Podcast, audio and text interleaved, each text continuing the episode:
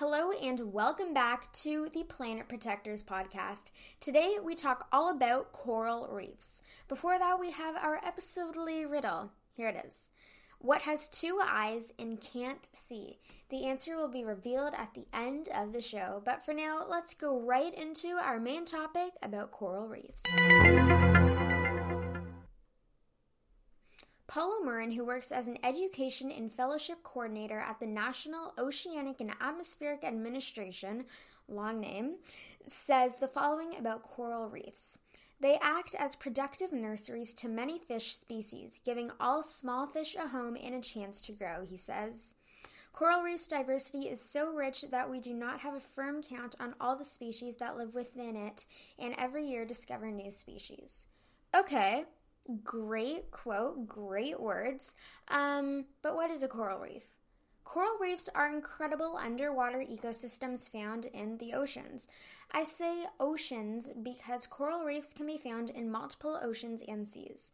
But what is a coral reef? I know I just asked that, but let's dig deeper into it. What is coral? Well, coral is actually a living species. Corals are underwater invertebrates, which means that they do not have a backbone or spine, which usually come in colonies, hence a coral reef. If you've ever seen what coral looks like, it's a bunch of these little corals to make these skeleton like creatures. There's usually thousands of these tiny creatures that make up one, and these tiny creatures are called polyps. Each of these tiny soft bodies polyps is at maximum thickness of a nickel and has a very hard outer skeleton made of limestone. That limestone attaches to each other, forming the curl that we know, recognize, and love, as I was saying about the skeleton. There's another cool fact about coral reefs. There are three different types of coral reefs around the world. The first one is fringing reefs, which usually are located closer to shore barrier reefs, which usually lie further out in the ocean, if you've heard of the Great Barrier Reef, and atolls, which are ring shaped reefs that sometimes get mistaken for islands. These reefs are surrounded by, uh, by lagoons. So let's talk about some of the wildlife that live in these reefs. Coral reefs are abundant in underwater life. Coral reefs also have a large fraction of our planet's biodiversity. Animals such as fish, urchins, sea turtles, dolphins, sharks, stingrays, lobsters, octopus, snails, sea stars, sea horses, clams, coral, and many more species call coral reefs home. So, you might now be wondering why all these different species live in the reefs. These reefs provide food, shelter, and sometimes safeties for some of these animals. Safety more for the prey, but not as much safety for the predators. Coral reefs are awesome and unbelievably diverse places with animal and plant species.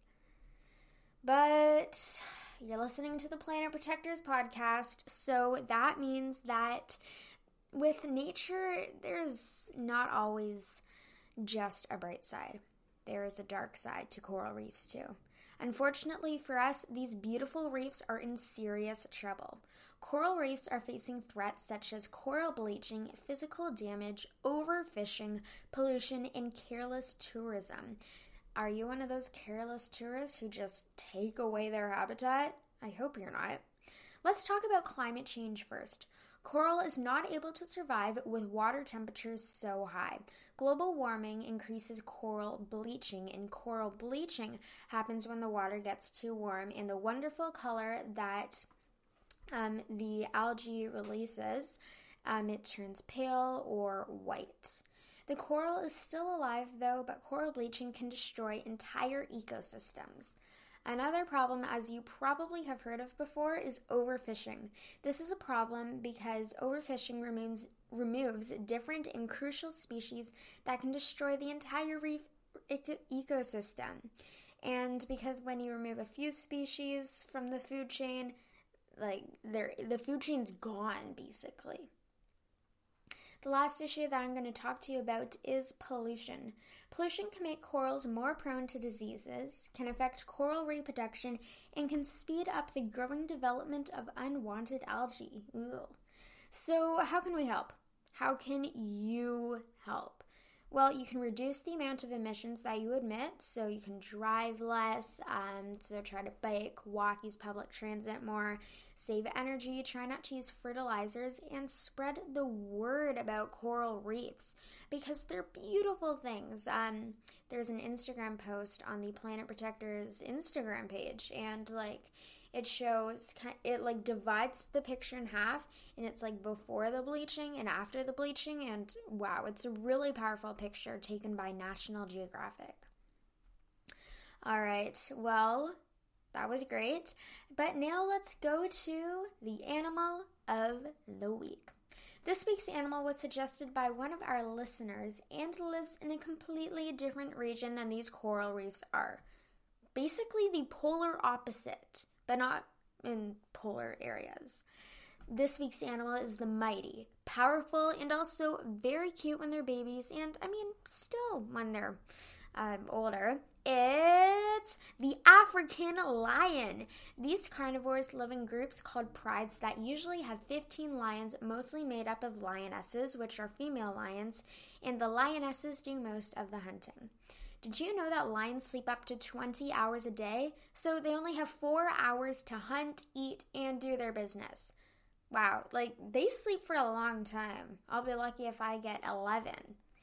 Here's another cool fact a male lion's roar can be heard up to 8 kilometers away from the lion. The roar also keeps the pride together so no lion falls behind.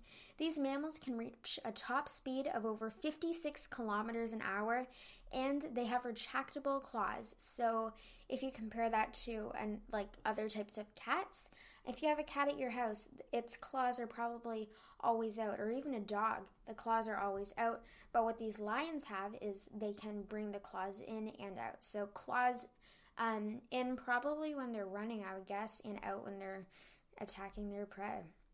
Well, that was an action packed episode of the live stream with coral reefs to a pretty cool lion. Now, you need an answer to the riddle, so let's hear the riddle first. What has two eyes and can't see?